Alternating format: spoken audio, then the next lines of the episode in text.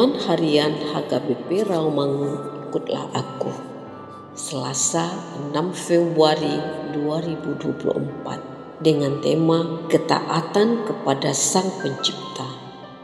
Bacaan kita pagi ini tertulis dalam Injil Lukas pasal 7 ayat 31 sampai 35 dan bacaan kita malam ini tertulis di dalam ulangan 29 ayat 25 sampai 29. Dan kebenaran firman yang menjadi ayat renungan harian kita hari ini diambil dari Yesaya 29 ayat 16 yang berbunyi Betapa kamu memutarbalikkan segala sesuatu apakah tanah liat dapat dianggap sama seperti tukang periuk?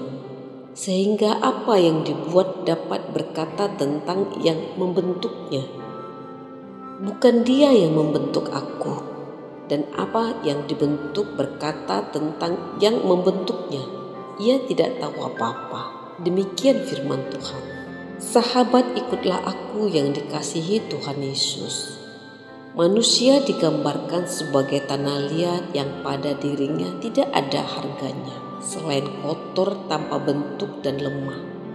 Tuhan Allah di sini digambarkan sebagai pemberi bentuk-bentuk yang manis dan fungsi yang berharga menjadi alat-alat yang berguna untuk segala kebutuhan manusia. Bagaimana bumi ini dapat menyombongkan dirinya terhadap si tukang penjunan tukang periuk itu. Jelas bahwa tanah liat itu tidak dapat menyangkal si tukang penjunan. Relasi kita dengan Allah harus selalu dipelihara. Relasi itu akan rusak ketika kita memilih mengikuti jalan dan kehendak pribadi daripada kehendak Allah. Kita mungkin sangat rajin ke gereja dan bersaat teduh, namun bisa jadi kita melakukannya hanya sebatas kewajiban tanpa mengenai maknanya. Hubungan antara tanah liat dengan si tukang penjunan sangatlah erat tidak dapat dipisahkan. Tanah liat akan selalu diam dalam bentuk apa pun dia akan dibuat. Seperti itulah kita tetap diam dan selalu taat kepada Sang Pencipta kita karena Tuhan tahu apa yang akan diperbuatnya untuk kita, yaitu yang terbaik tentunya.